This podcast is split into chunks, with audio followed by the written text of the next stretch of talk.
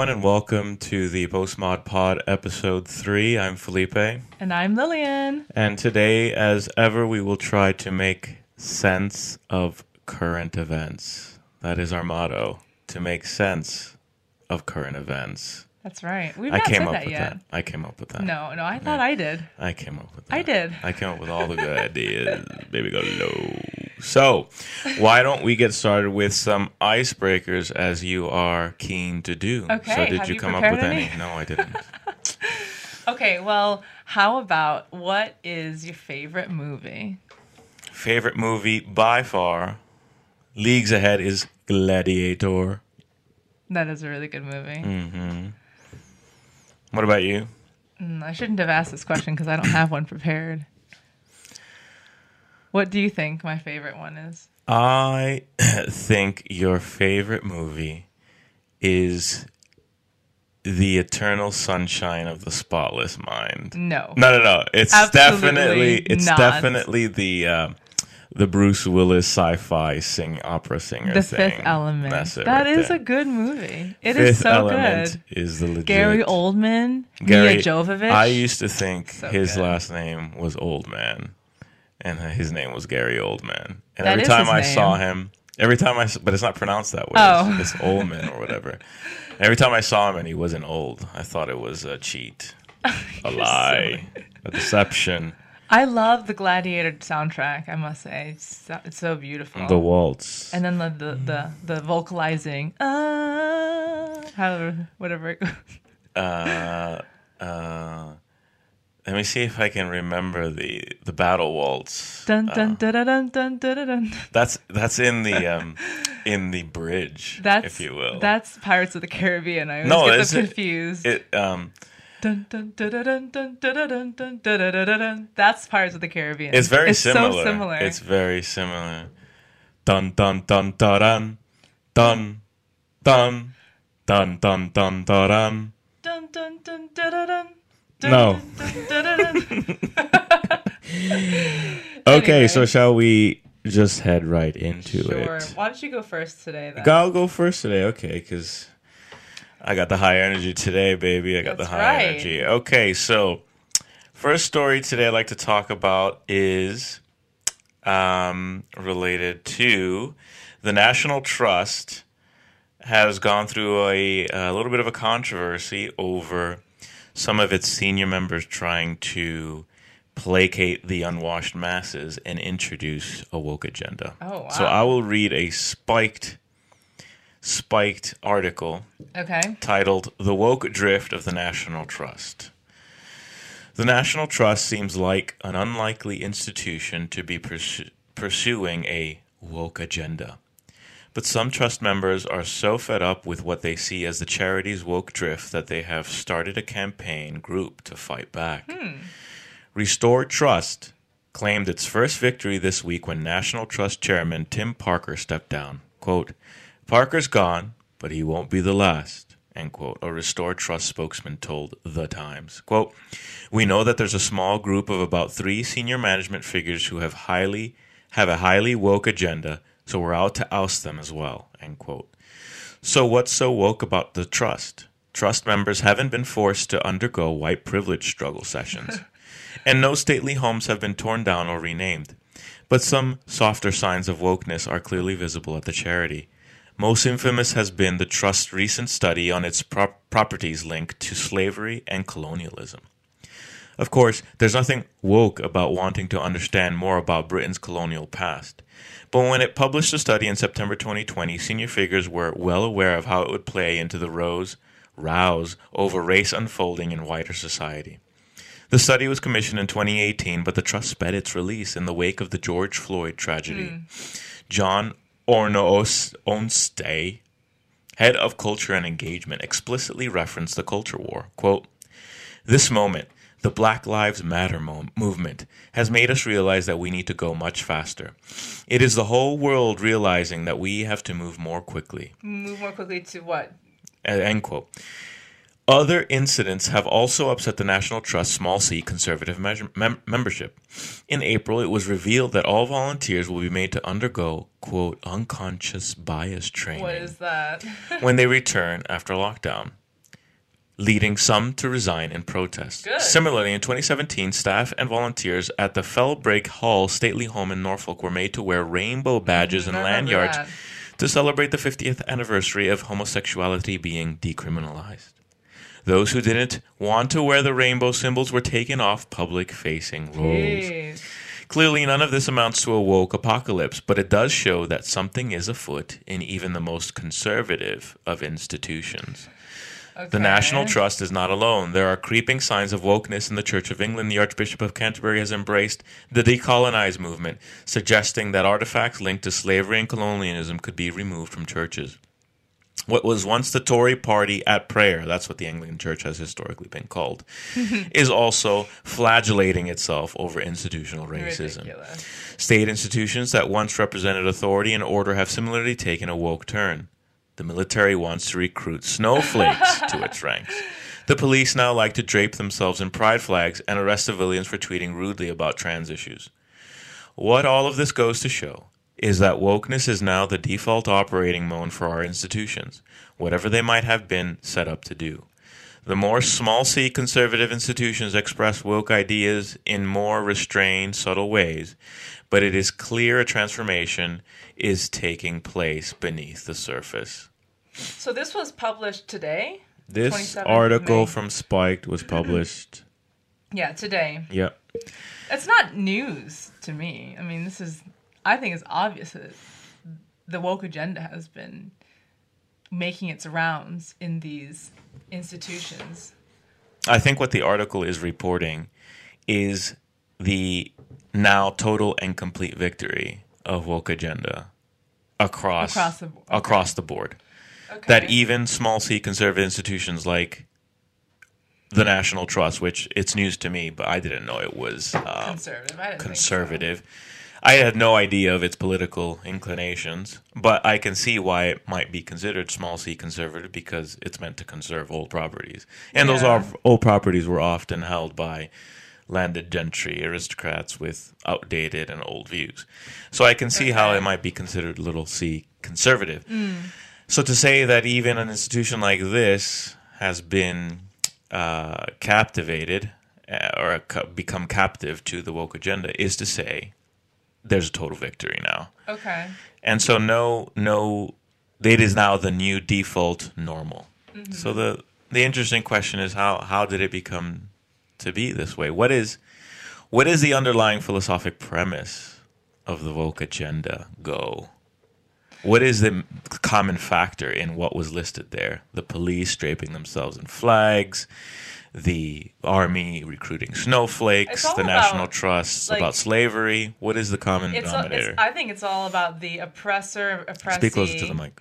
So where I think that people are um, claiming victimhood as a status, like a, a forever status, that then they need to get reparations for. So no matter what you are, as long as you're a victim, then you deserve certain things. But what are they a victim of?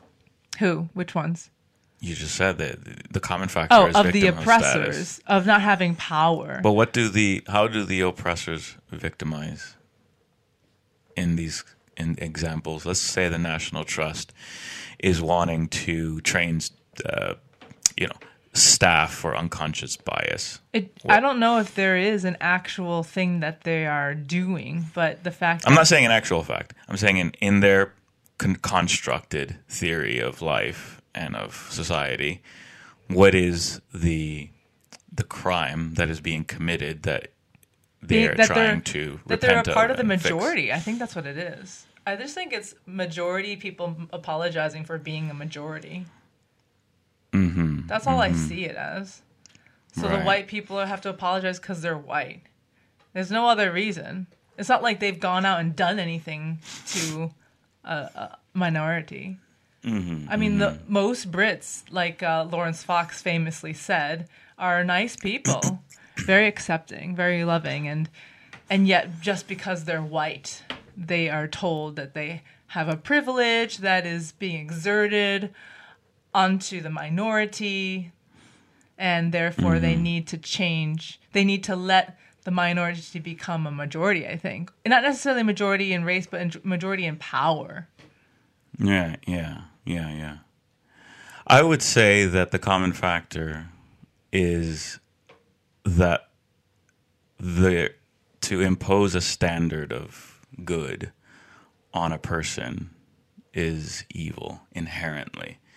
To impose the idea that something could be the best or something there to strive for is a crime as such. So unconscious bias is is is is basically addressing this idea that um, white culture is superior to other cultures, and that that is inherently a crime because to accept the idea that one culture could be better means logically it's like saying look one one kind of nutrition is better than another kind. It is better mm-hmm. to eat meat and vegetables as a part of your regular diet than eating fake foods and mm-hmm. mcdonald's and fast food. And to say that implies that well everyone should be striving to eat meat and potatoes or meat and vegetables. And to say that is to say that one nutritional approach is superior than another nutritional approach. And so unconscious bias and um, uh, critical critical theory critical race theory specifically is is born out of the idea that to impose a stand an objective standard of goodness is is a crime because they say things like well mathematics and science is inherently racist.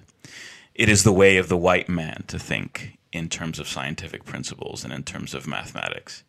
And they say this because the premise is all that is cult, all the culture that's that that is an outgrowth of the white race, let's call it, is is an it to impose that on other races, on blacks, on Asians, etc., is a crime. It is committing the crime of presuming that one culture is superior to another, or the crime of imposing a standard on somebody, a standard of goodness. Let's go to another example: the um, the snowflakes.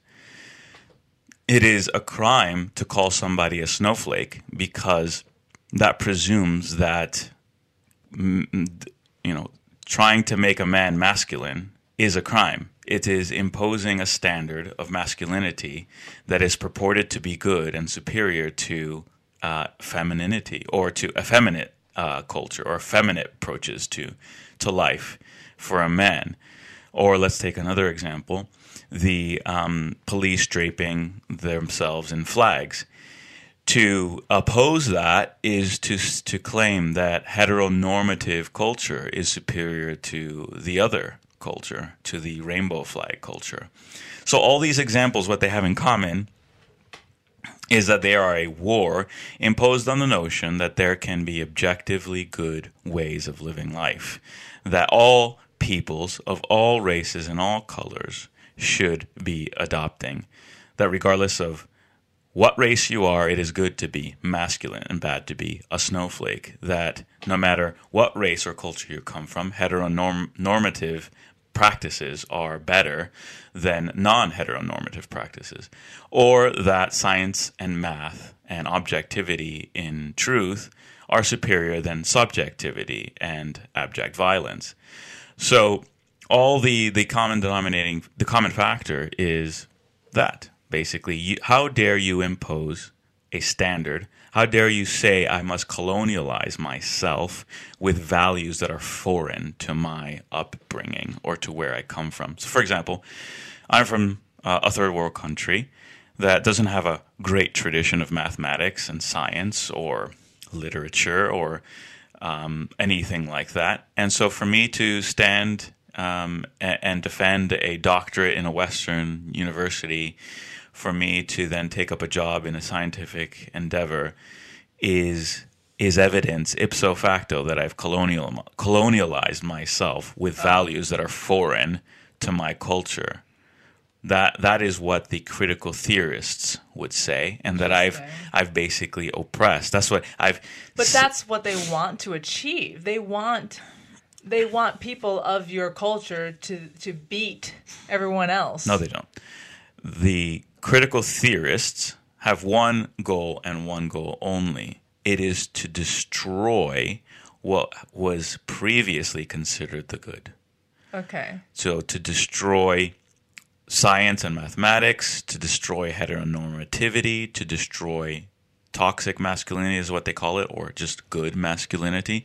So that's why all these things are being elevated, like snowflakeness, like uh, alphabet soupness, like Obesity. etc. Body positivity. What it, or you cannot. Uh, how dare you form or impose on a child? So this whole child-led learning and Yeah. and child-led parenting. All these are the rejection of the previous norms, which were premised on imposing a standard on people because you knew that that standard was good. I thought that they they attributed certain standards to the whites and said whatever the whites did, we hate that. Like I thought that's what they were doing. But you're saying that there are general uh, um, standards that they don't want. They don't like because they don't like standards at all.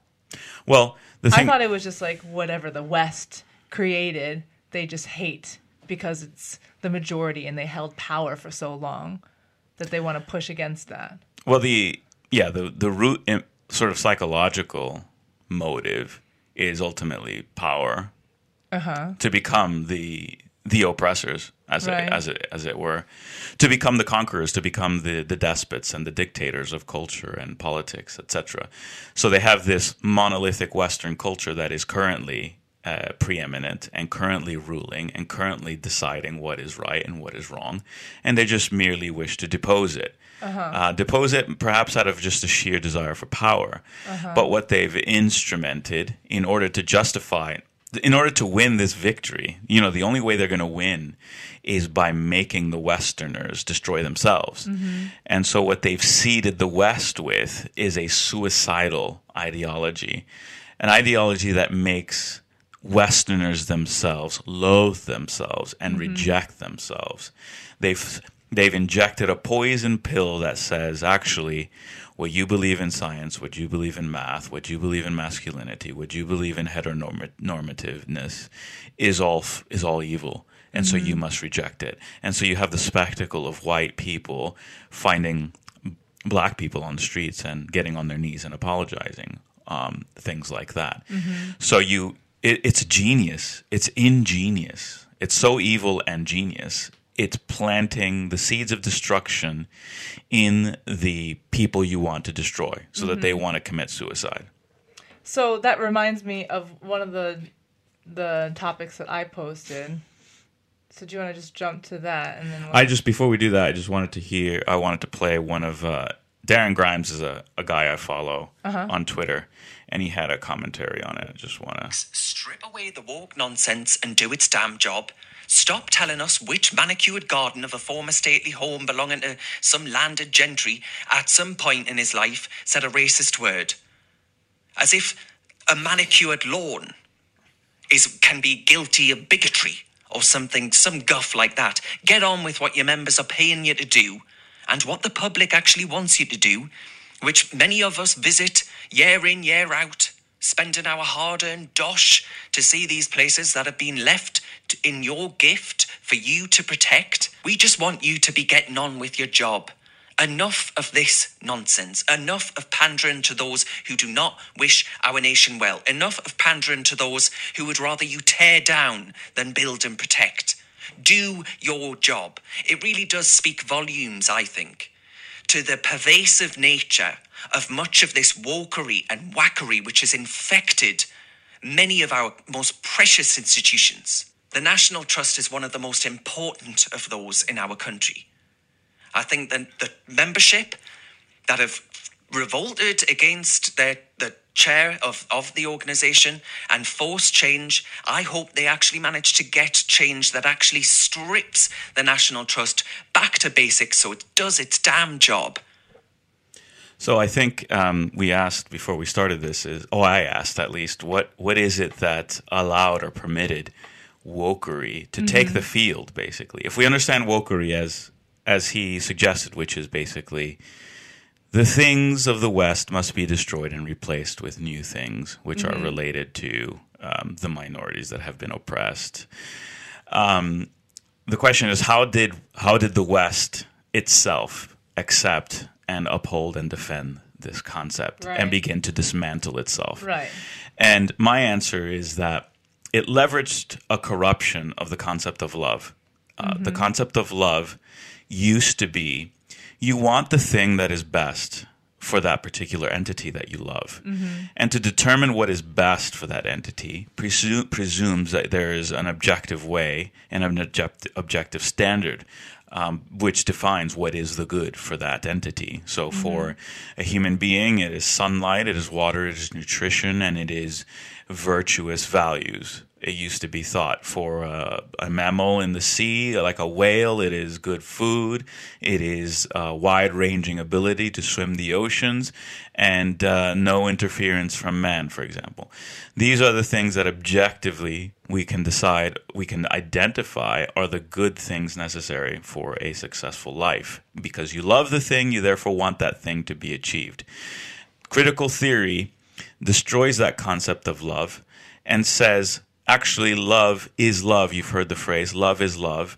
And it's made it so that whatever the entity says it wants for itself is the good. Mm-hmm. Whatever that entity says it wants for itself is the good. So for if, if if a if a growing young boy or a man says I want to be a coward and I want to cry uh, at everything and I want to shirk my duties and hide under the couch, then our duty out of love is to encourage that and say we accept and we love you and we will let you do that. So that yeah, I I think more um, a, a, an example that I think more people would see very plainly is a child who says they want to have candy all day, yes. only eat candy. Yes. Out of love, you must give the child what it has decided it wants and what it mm-hmm. thinks is good for itself. And so and so that corruption it sort of it leverages the whole Christian heritage, right? Because if God is love, how dare you deny love mm-hmm. for the entity? So it's a very sly, very underhanded, uh, packaged lie in the concept of love. Love mm-hmm. is just accept and promote what the person wants. So you can't possibly disagree with somebody because that would be unloving. You must mm-hmm. affirm. So hence when when um, all the all the heresies and corruptions that entered the church, such as uh, women should preach or same-sex marriages should be blessed, and contrary to the uh, to the Bible, um, it was said we must. It isn't it, to disagree with such perspectives is unloving. Love requires that we affirm. Does that ring a I mean, bell? it's right? totally pervasive and and perverted. It has perverted what love is. Correct. So all these institutions, because they've they've inherited the old concept of love without its its bulwark of defense, which is a real Christian faith and a real Christian courage to stand up for for the truth. Um, all they're left with is uh, a weak, uh, inherited concept of love that was easily corrupted, that was easily pushed over and pushed aside, and said, actually, love is affirming. Love is love. Love is to affirm whatever a person wants, and that is you you you grab any guy, anyone on the street, anyone uh, in a common walk of life, and that has won the day. For these institutions to have lost to critical theory, the individuals all across our culture, all across the West, have themselves lost the war and accepted this new definition of love, at least subconsciously.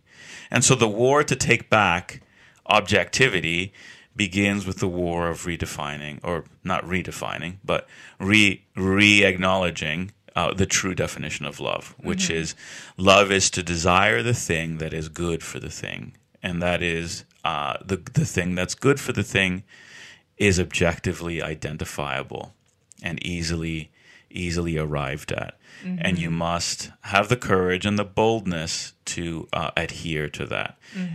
Um, and that that's, That's it, something that in the Christian tradition, um, especially in the ones that I grew up in, like the Pentecost, not I grew up in, but I was um, in when during university, is this idea that the will of God is some obscure subjective thing that only God will speak directly to you, and and and um, I feel like that's related because no, in fact, the will of God is very plain and very clear.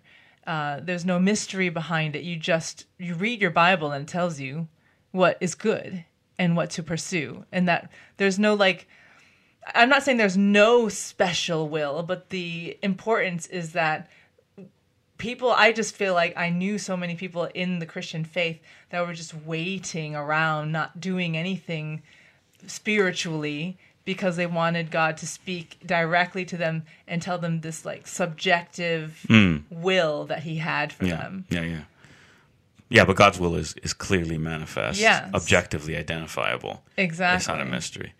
Okay, so let's move on to story two. That's enough of that. Uh, story two uh, from the BBC headline says, "Is it Batley or Bately? I can't.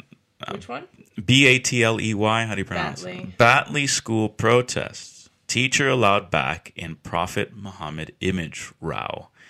They like that word row. We didn't used to use that in the U.S. not Um, really a teacher who was suspended after showing children a caricature of the Prophet Muhammad can return to the classroom.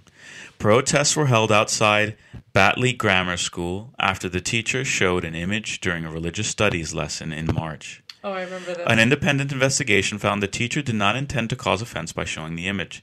The school said it would offer more guidance and training for staff. The image was shown on more than one occasion to students during lessons earlier this year, the investigation found. Demonstrators gathered outside the school gates on two occasions, with some calling for the teacher to be sacked. In an executive summary of the report, the trust said teaching staff, quote, genuinely believed that using the image had an educational purpose and benefit, end quote. But the trust said it recognized that using the image did cause, quote, deep offense to a number of students, parents, and members of the school community, adding that it, quote, deeply regrets the, the distress caused.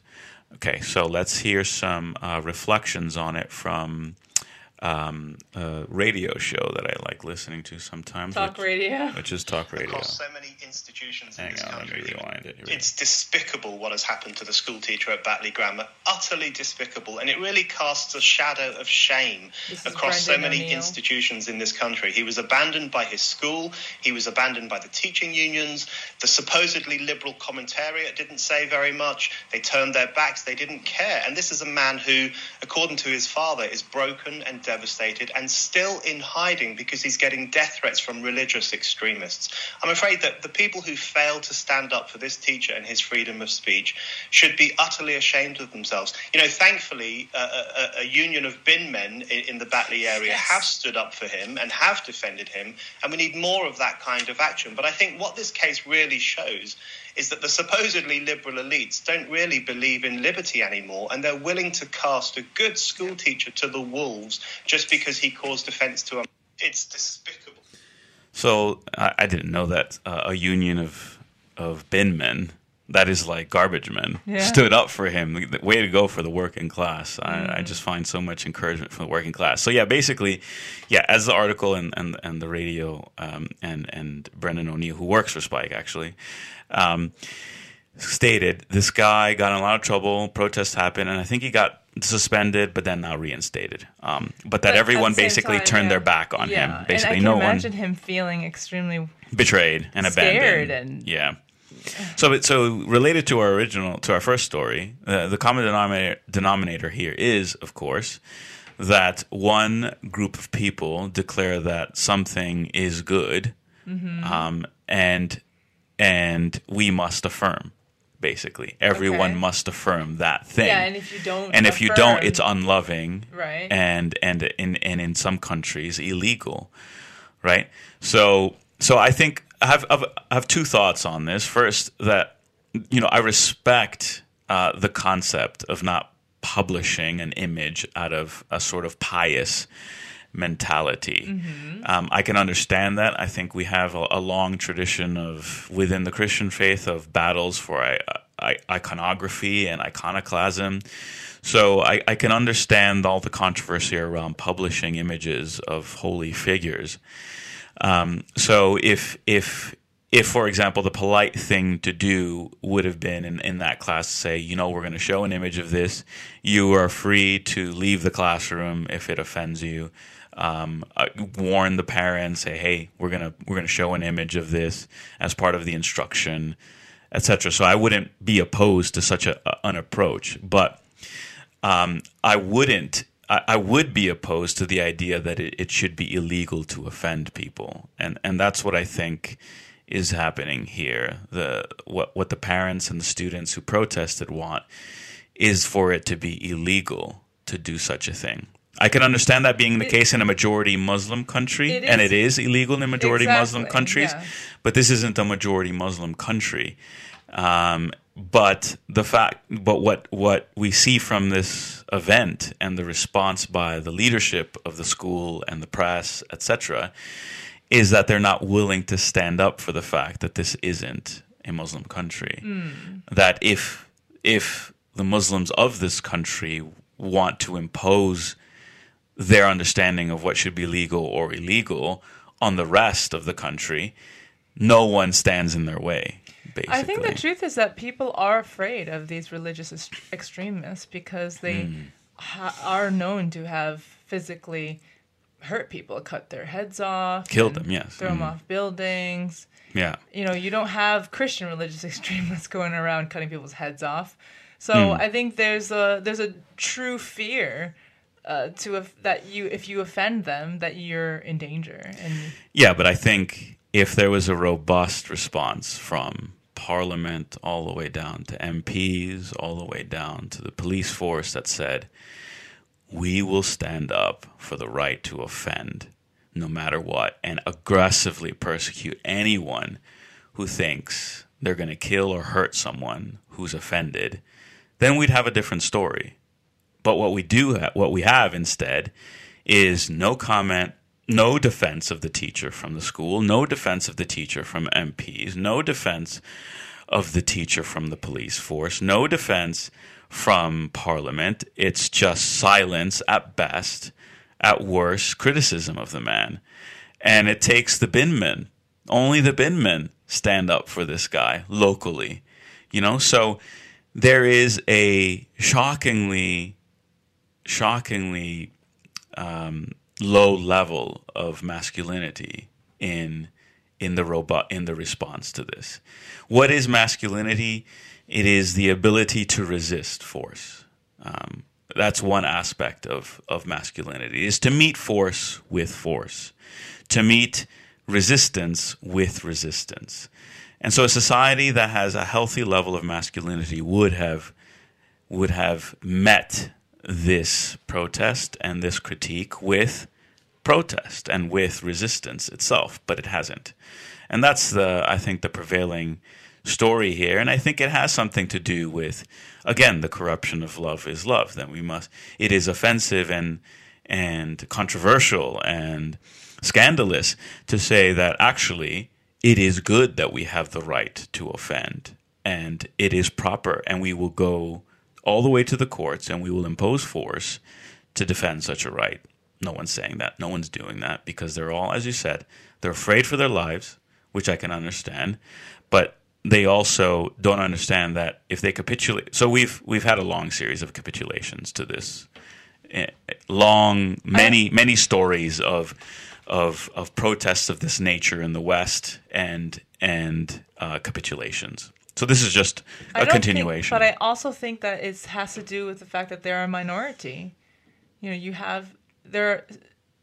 It's because that they're minorities. So then you have to the the majority has to protect. And No, but why? Why is it even a concept that the minorities have to be placated? Because they're the vulnerable. But why is that even an accepted premise? Because the seed of self-loathing has already been sown in the West. Mm.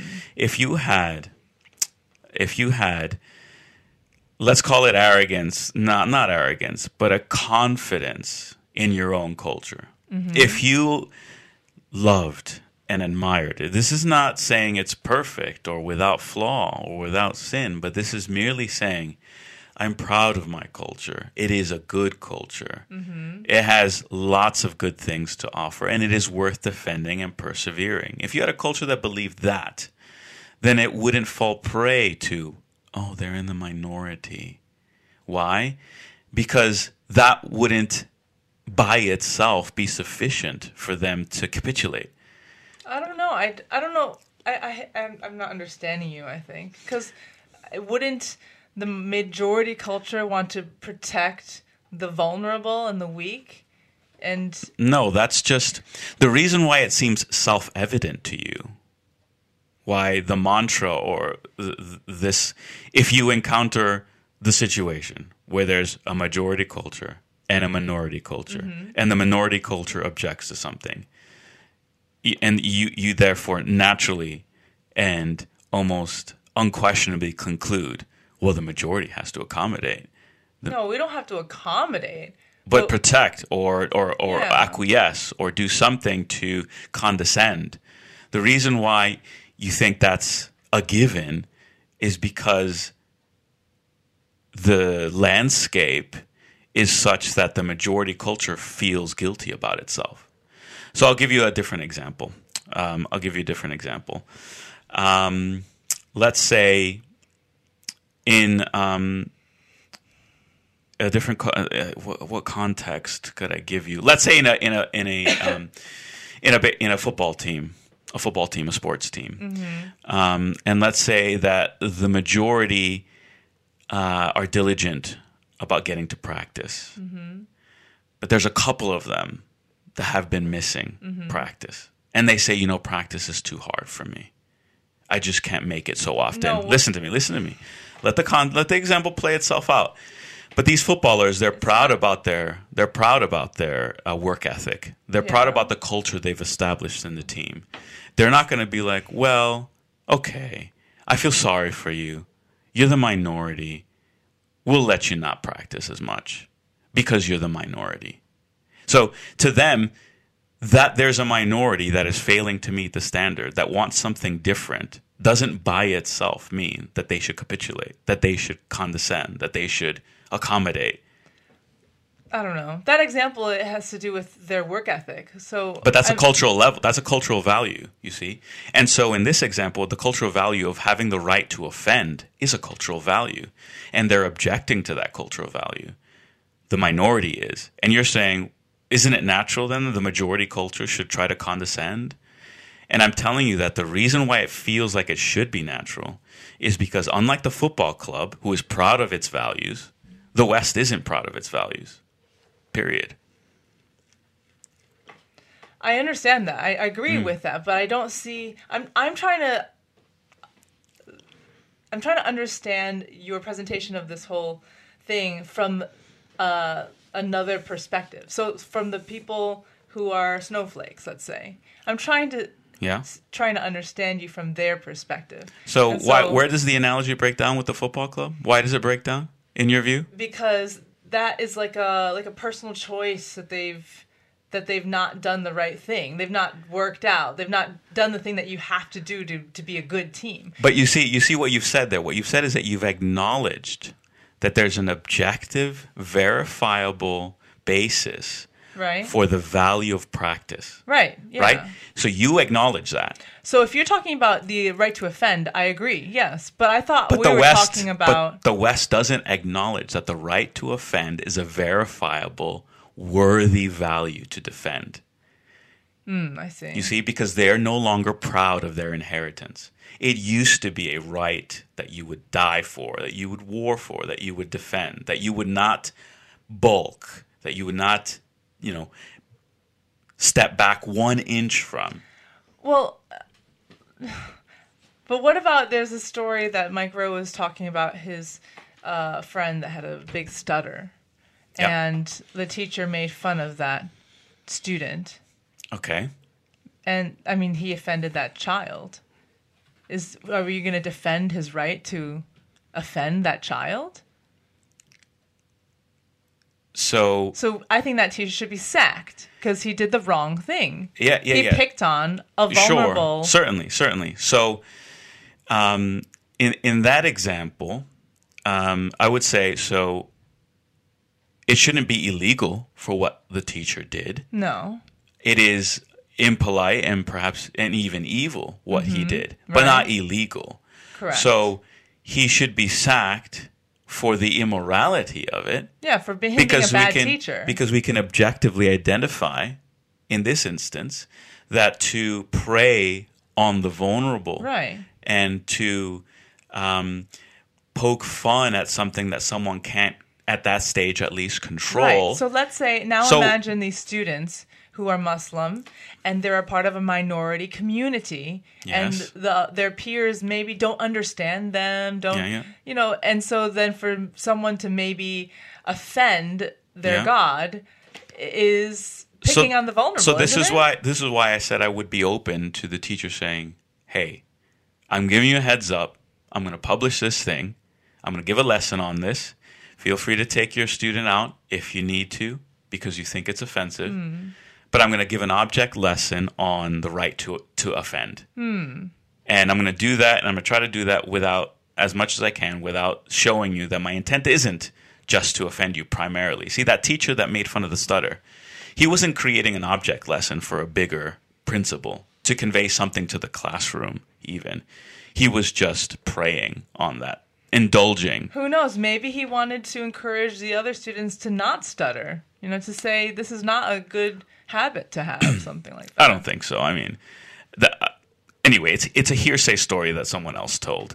But i think um, i think the, the the whole point is that as long as the we're talking about moral standards now not legal standards.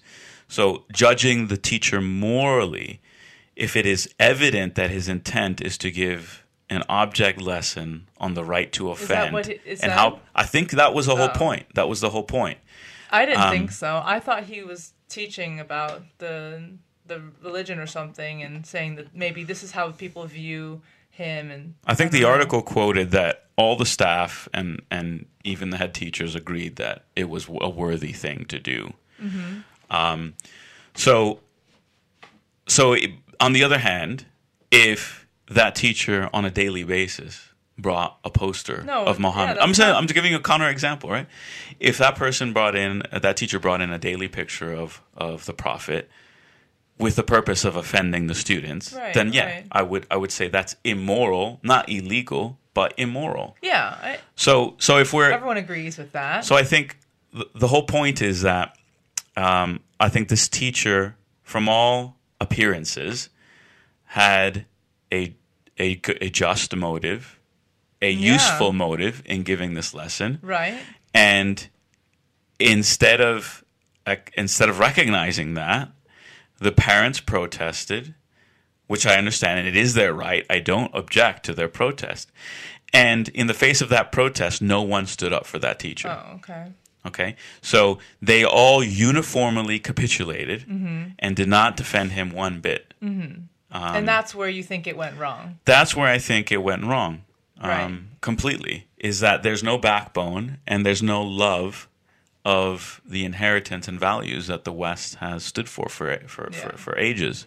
Yeah, there's no backbone. they're not going to stand up against that because they're afraid they're going to get their heads cut off. Yeah, but there is. I mean, there. there yeah, there there is space to argue for the morality of such a tactics. There's so the Bible always teaches that um, what um, even if a thing is good, it might not be expedient. Even if a thing can be done, doesn't mean it should be done. Um, uh, so St. Paul talks about when he was with Jews, he became a Jew. When he was with Gentiles, he became a Gentile. So with things indifferent, he became those people so that he might win some.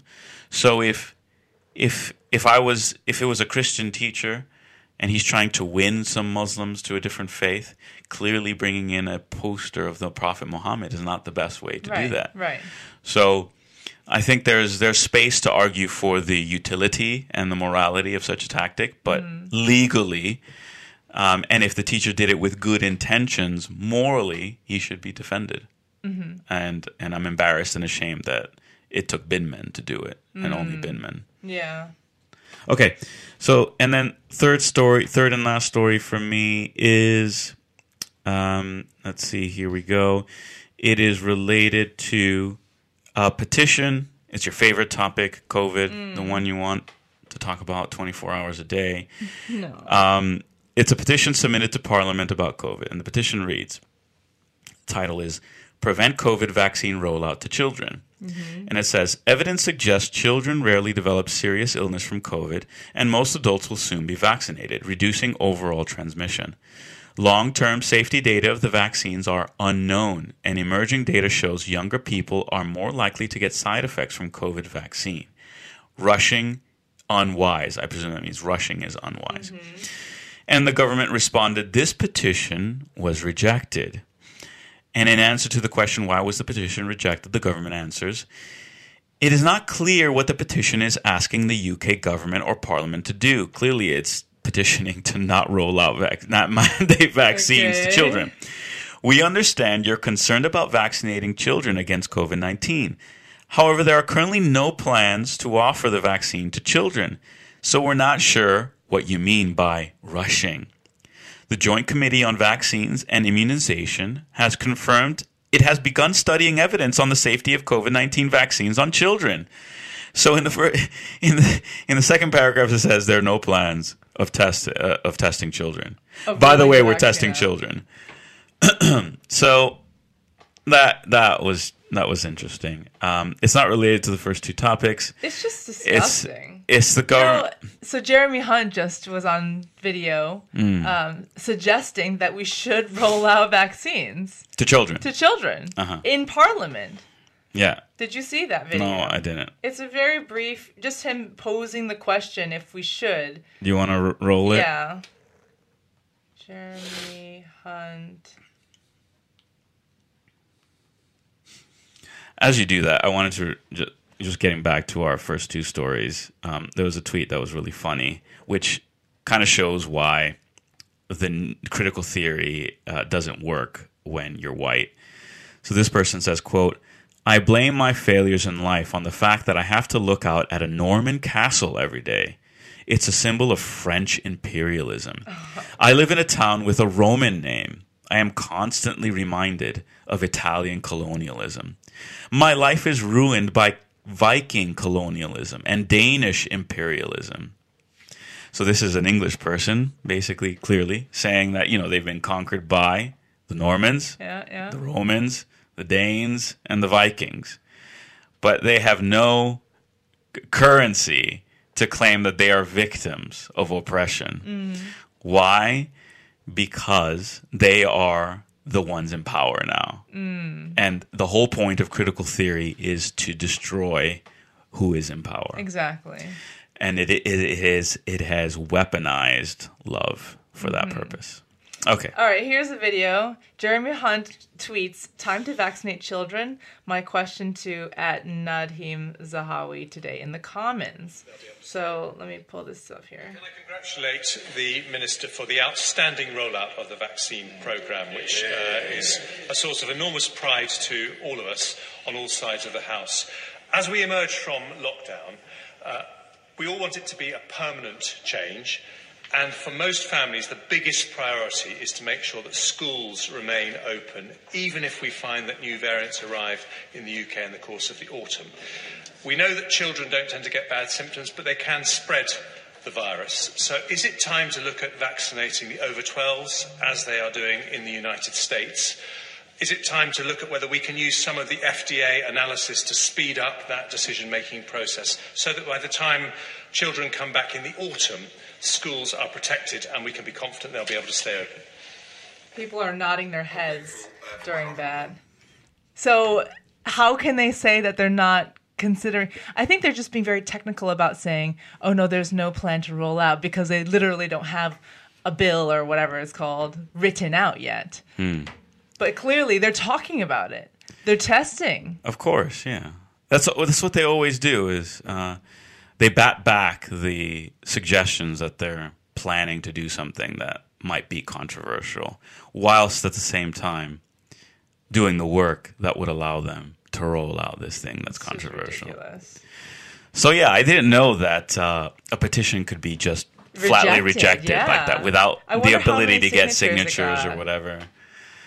I Did you know that that petition existed? Yeah, someone was circulating it, it says we only reject petitions that don't meet the petition standards. I don't know. But there's another So one. today- today there's another was- one circulating. It says, "Do not vaccinate children against COVID nineteen until phase three trials are complete." And this one has thirty nine thousand five hundred ninety signatures. Forty thousand. Yeah.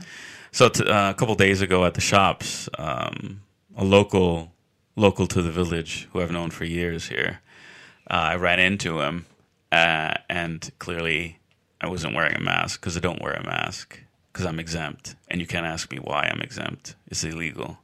You can't ask me for proof. So anyway, I got I was in the shops without a mask, and uh, this old boy's got his mask on, and he asked me, uh, "Hey, hey, hey, why aren't you? Where's your mask?" I said, "Oh, I I'm not wearing one. I'm exempt." He said, "Oh, really? When are you getting your jab?" He then asked me, and I say, "I- "I'm not getting one." And he said, "Why not?" And I said, "Because I don't want to be experimented on with gene therapy." And he said, you Americans with your queer ideas. And this is in front of a bunch of shoppers queuing up at the shops. And so I just said, "Yep, that that's for it. That's that's the ticket. Yep, okay." And then I just kind of walked out. Um, and then as I'm walking out, he's like, "Send send my regards to to Lillian and the kids." Da da da da da. Um, and it was it's just so funny. The phrase uh, "believe the science" is really just believe the TV. Yeah. Follow the science is just follow the authority that's telling you what to do. Yeah. It doesn't So- even matter if they're scientists or not. Yeah, yeah, Is Bill and then- Gates a scientist? And then at work, I was on a call with like six other people, Mm-hmm. And the topic came up again. And it was like, "I got mine, Jeb. I'm getting mine." Blah Yeah. blah blah. And then someone who knew that I'm a skeptic had to pro. I was going to stay quiet the whole time, Yeah. not say anything. go on, Felipe. Felipe. Go on, Felipe. When when are you getting your jab, huh? And I just said, "I'm not getting my jab." And then so everyone chimed in like. Why not? Do you not believe in vaccines? and I said, I believe in vaccines, but I don't believe in experimental gene therapy. And so then they said, not all of them are gene therapy, and you can pick the one that you want. Yeah, the one with blood clots. that one. That segues into mine. The one where the um, BBC presenter Lisa Shaw died from blood clots after having the COVID vaccine. She had the AstraZeneca, Hmm. which is the one that is the Oxford, is the one that isn't one. is is not gene therapy, but it it's not traditional. but it's been causing blood clots right. in under 50s. So Hmm. younger people. So go on your first story. Okay, so yeah, the Sun reported this, sort of the Daily Mail, that Lisa Shaw from um, was it Newcastle died from the from blood clots. It says um, after having the AstraZeneca COVID vaccine, her family say. Um, yeah, it says her relatives were devastated and said that there is um, that she got the COVID jab and got a blood clot from it. So they're, it sounds like her relatives are convinced that it had to do with the COVID jab, and everyone else seems to relate that. Experts stressed that cases of blood clots linked to the vaccine Are so are rare. extremely rare, right? So do they give Um, numbers though? Yeah. So then the the um, Daily Mail one actually had better numbers, so I'm gonna pull that one up. So The Daily Mail is not reliable. it's not reliable. Uh, not right. reliable. It actually is a lot. It has more information than a lot of the other ones I've seen. So Just read the bullet points for the Daily Mail. I love their uh, um, the, practice. the reiteration of the same thing, just in Yeah. bullet points. Uh, so she died aged 44 after suffering blood clots following the COVID AstraZeneca jab. Um, people under 40 are being offered an alternative. Oh, it just went away. Alternative to the to AstraZeneca. AstraZeneca um, following reports of extremely rare blood clots on the brain. Mm. Extremely rare, except they're changing the the um, advice now.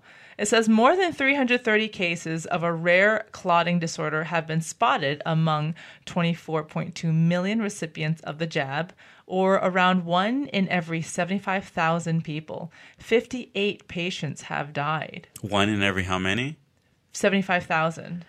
who get that jab Who get, get a blood jab. clot? Yeah. And 58 died from it.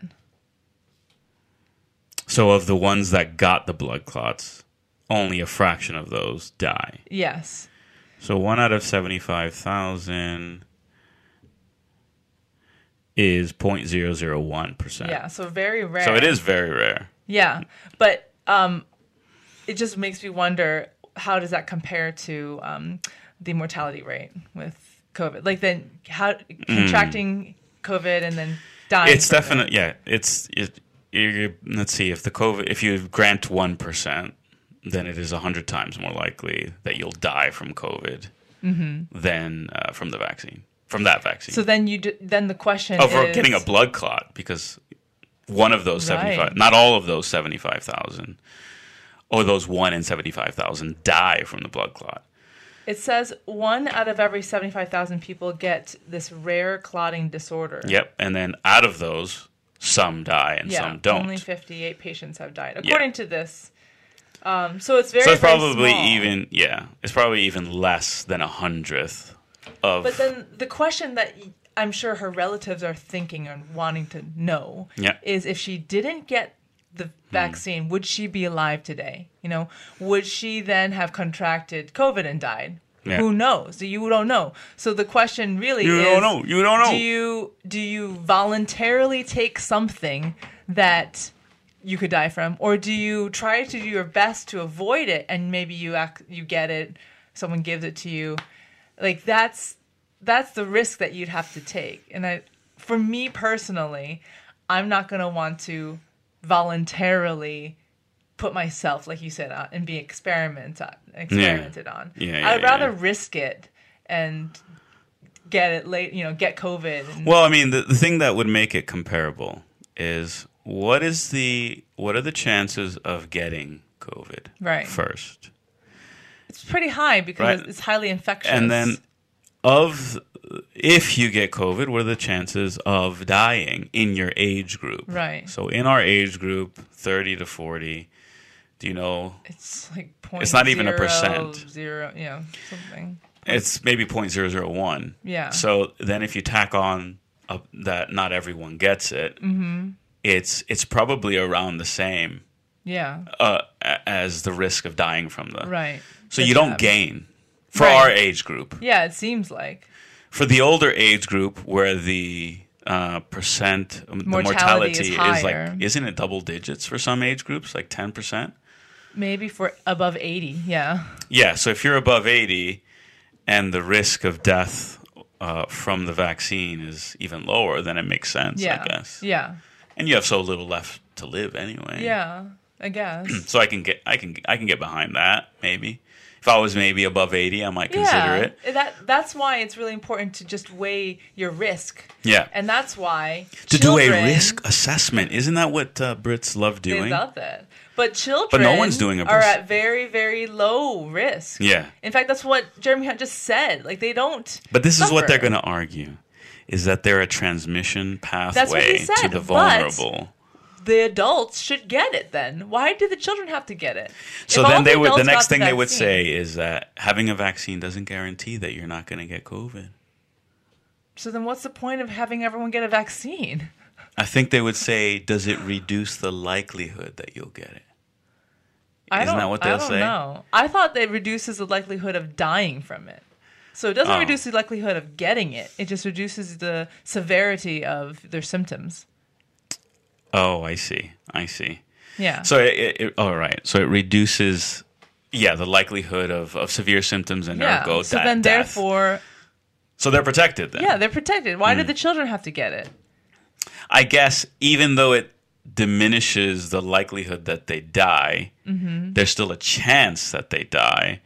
So to reduce the chances even further, they must destroy all transmission pathways. Children being one of them.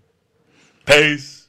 So these these people were the Hey. ones who who fought two world wars. I know. we must we must keep everyone locked down. We must not hug. We, We- must not touch because that increases the risk factor by trip point triple zero one percent. That's the other thing that I was trying to understand is um, how are they supposed to know if the vaccines are actually working if the mortality rate is so low already? Like, how Hmm. much will it have to improve for them to know that it's actually working? I don't know. You know, like it just seems like so few, so few people have. Anyway, Man, the mainstream media, if you part if you consume mainstream media, you hear the same message from everywhere. yeah, And you just believe it. yeah, oh, the vaccines are really working and they're know. safe and and and that is the that bubble of normality is impossible to pop. It's near impossible to pop. Yeah. There's one guy at work who I commiserate who's like completely awake. okay, And he told me his family is he's brought his family to tears over his resistance to the vaccine. His wife works for Oh the NHS goodness. and uh, they're just all gung ho and Yeah, yeah, yeah. zealous about it. And he's like, I'm not touching that. And there's just a war in the family over it.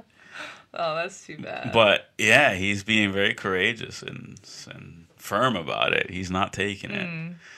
Um, this is crazy. Anyway, what's your next story? Well, this was really related to earlier about the school and the teaching because this video is is that where they all give their pronouns? No, um, this is an eighth grade. po- In this is an eighth grade Portland, Oregon teacher speaking to fellow educators. Do you know people used to say that I have a Por- uh, Oregon Oregon accent, really? a very standard, non-identifiable American accent. I could hear it. Yeah.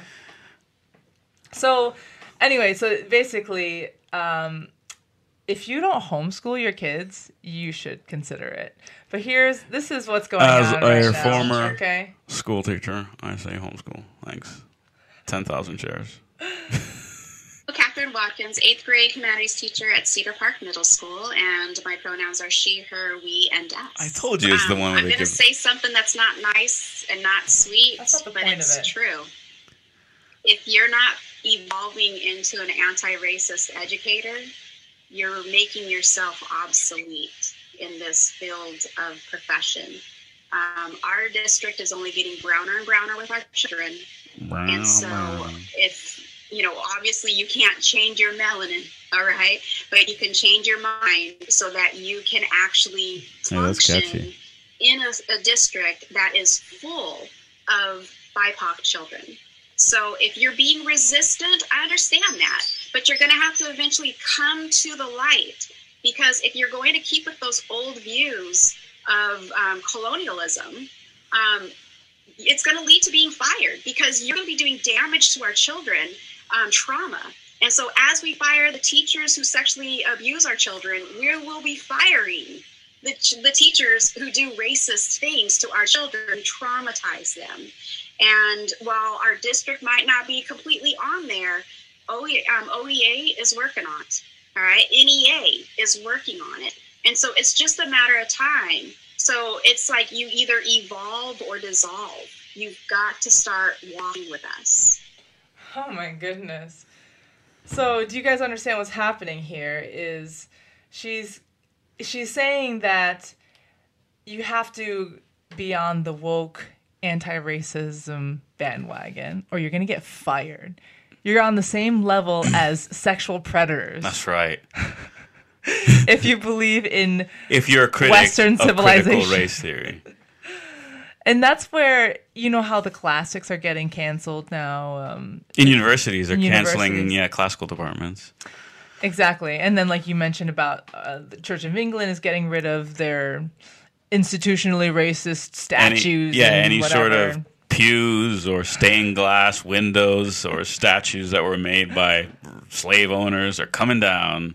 So these teachers, they're not talking about how to t- teach their children how to learn and read, and they're talking about how to program their children to understanding that they belong in this um, victimhood status. That's what I hear. Can't change your melanin, but you can change your mind. That is true. I agree with that. I know, but they say it in a different. They mean something Completely completely different, different, yeah. than, than us. Yeah, exactly. Um, so once again, I was listening to Mike Rowe. and He's he was sharing a story of Story a um, Story time of a Mike very Rowe. famous baseball player who is a Nolan really good Ryan. batter, really good batter, and he t- apparently was Hispanic, half Hispanic, and because he was half, his father was white. He played in the major leagues because no one knew he was Hispanic. Because if he, they knew back then, he would have been into the like Hispanic leagues Hmm. Yeah, yeah. and um and so that's just one example. What was his name? Do you remember? See, this is where I don't know. Come on, man. No, I don't remember. Can you look it up? I don't know. Is it? There's so many. Are there? Yeah. What if I just The the baseball is now dominated by Hispanics. Yeah. He said that his uncle taught him how to play Hmm. and his uncle um struck out Babe Ruth at one point. Which I don't know why. Oh, is it? um Is it Ro- Roberto? No, he's got a, a, a like a I'm- white name. Oh, all right. I won't know then. I don't know who had a white name but was really Hispanic. Sorry. Yeah, he was he was half. Uh, I wish uh, I just don't. These things don't um, stick in my brain because I'm not really into sports, and I never heard the name before. So anyway, um, So that was your second story? Robertson? Rob- Robertson. Um, okay, so my se- yeah, that was my second story. Was just that So- these educators are are are totally on the woke bandwagon, and I feel like if you are an intentional Christian, Intentional. What does that even mean? like you, intentional parenting, you've never What heard does of that mean? intentional parenting. I've heard it, but I don't know what it means. it just means that if you care about your child's Is that like saying if you're a diligent person? yeah, yeah, if you care, Why invent another word if gonna- diligent already exists? Why call it intentional? Is that I is don't that to contrapose unintentional? Like I'm an unintentional Christian, or unintentional know. parent, unintentional educator? Yeah, unintentional parenting, I think, is something that What is that? that's just where you don't Intend. think about what you're doing. Yeah, you just raise them because you you're lazy. You just feed them KFC every day and things like that.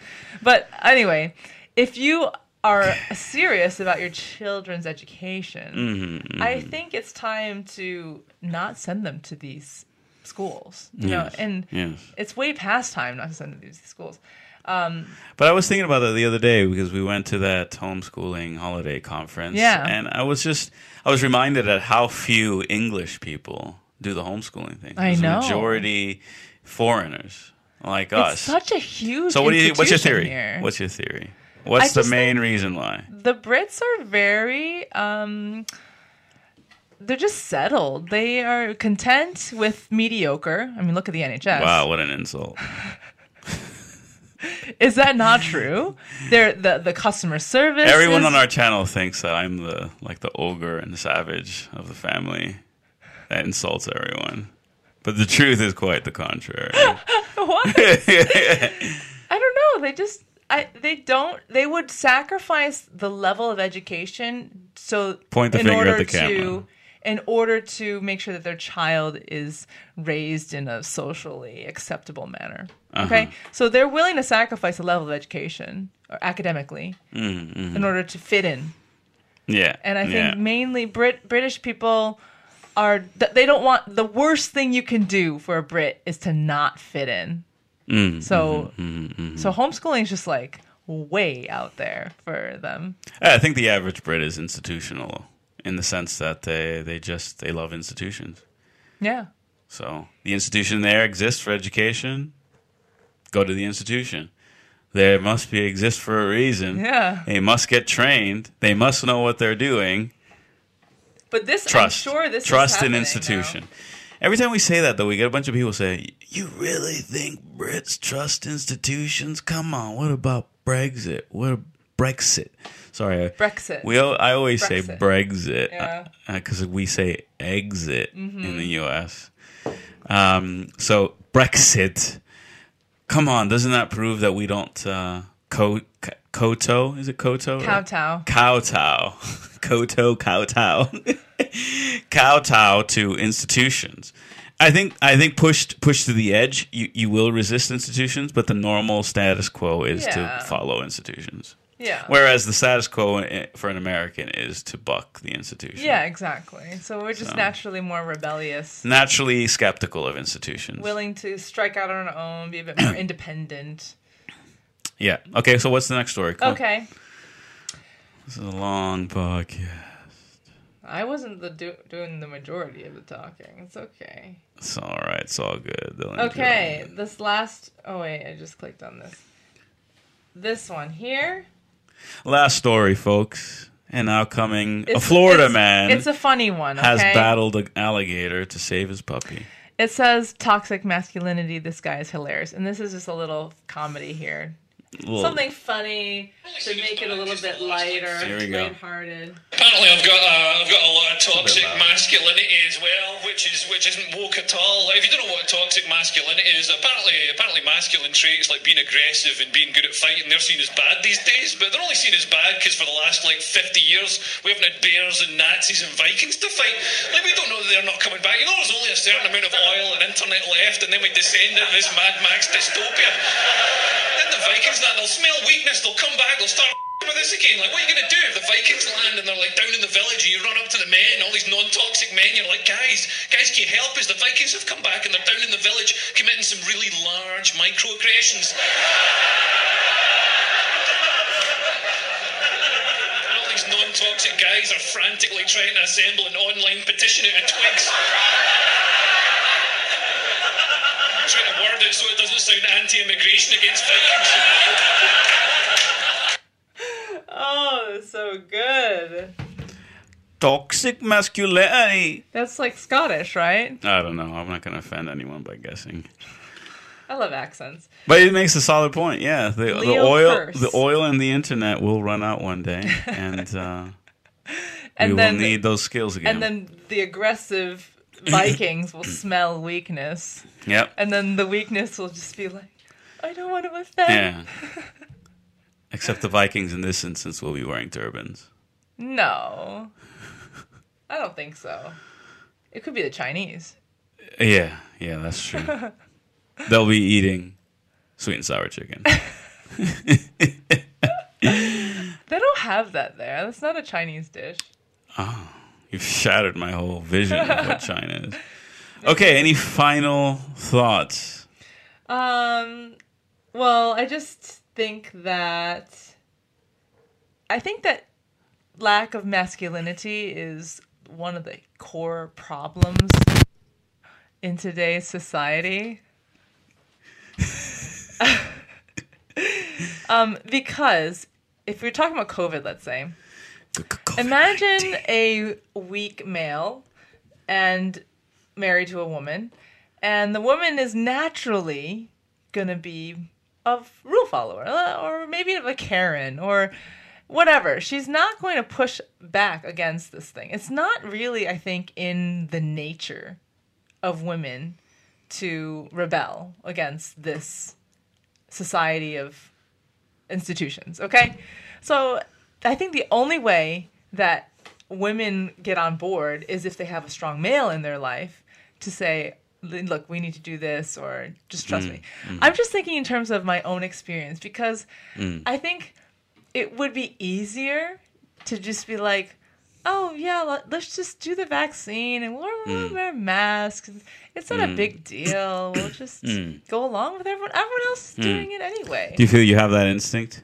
I think I I do, Yeah. and I think that most women wouldn't feel confident enough to buck the, hmm. the trend and what everyone else is doing if they hmm. don't have a strong man hmm.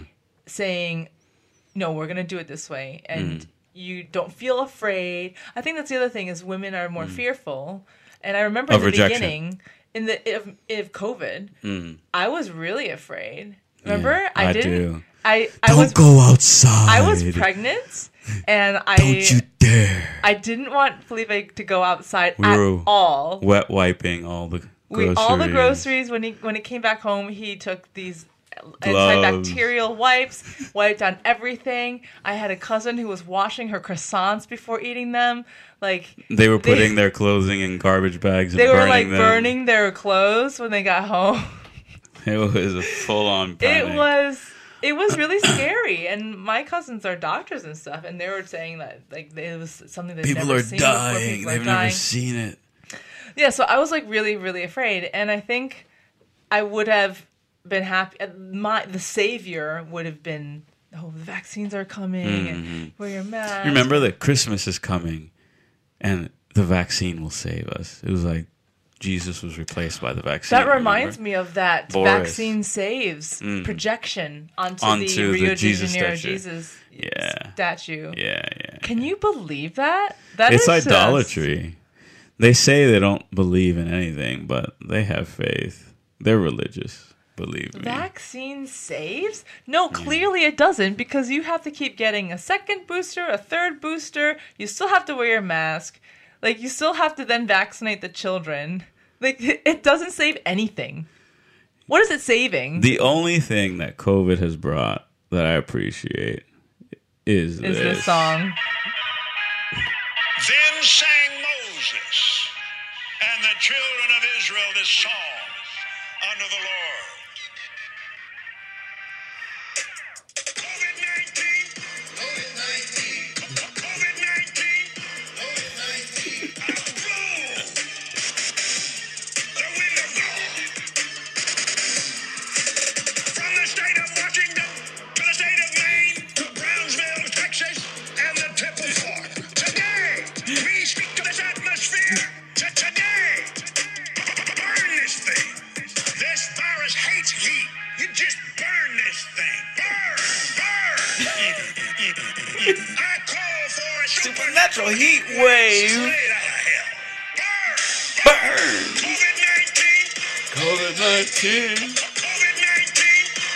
Liturgy. It's like call and response.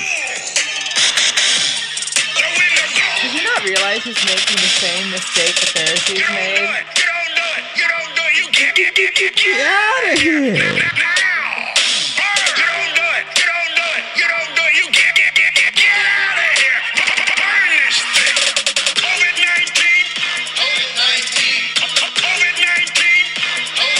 His followers don't seem very convinced. So. No. COVID 19. It's like they're sleeping. But this was done last year. Oh, it was so long ago, yeah. And COVID is not gone. And you'll never be back. Never be back. But like what I was saying is like, the, why would he say that the fire coming from hell like, to, to kill this thing? Like, to kill COVID. what? it doesn't make any sense. That is the single greatest gift that COVID has brought, I think. No, there have been a lot of things that have come out of it that have been really good. Yeah, us, and yeah, the return to local is, is very good. Okay, final, final, final, final thoughts. No, this has been a long podcast. Thank well, you thank you for sticking around. We are um we're gonna try to do some live streams while we Yeah. podcast, and they're only open to our Patreon patrons. Yes, if you want to engage with us live on the podcast, become a patron at patreon.com slash The Postmodern Family. there it is. See ya. Bye. Bye.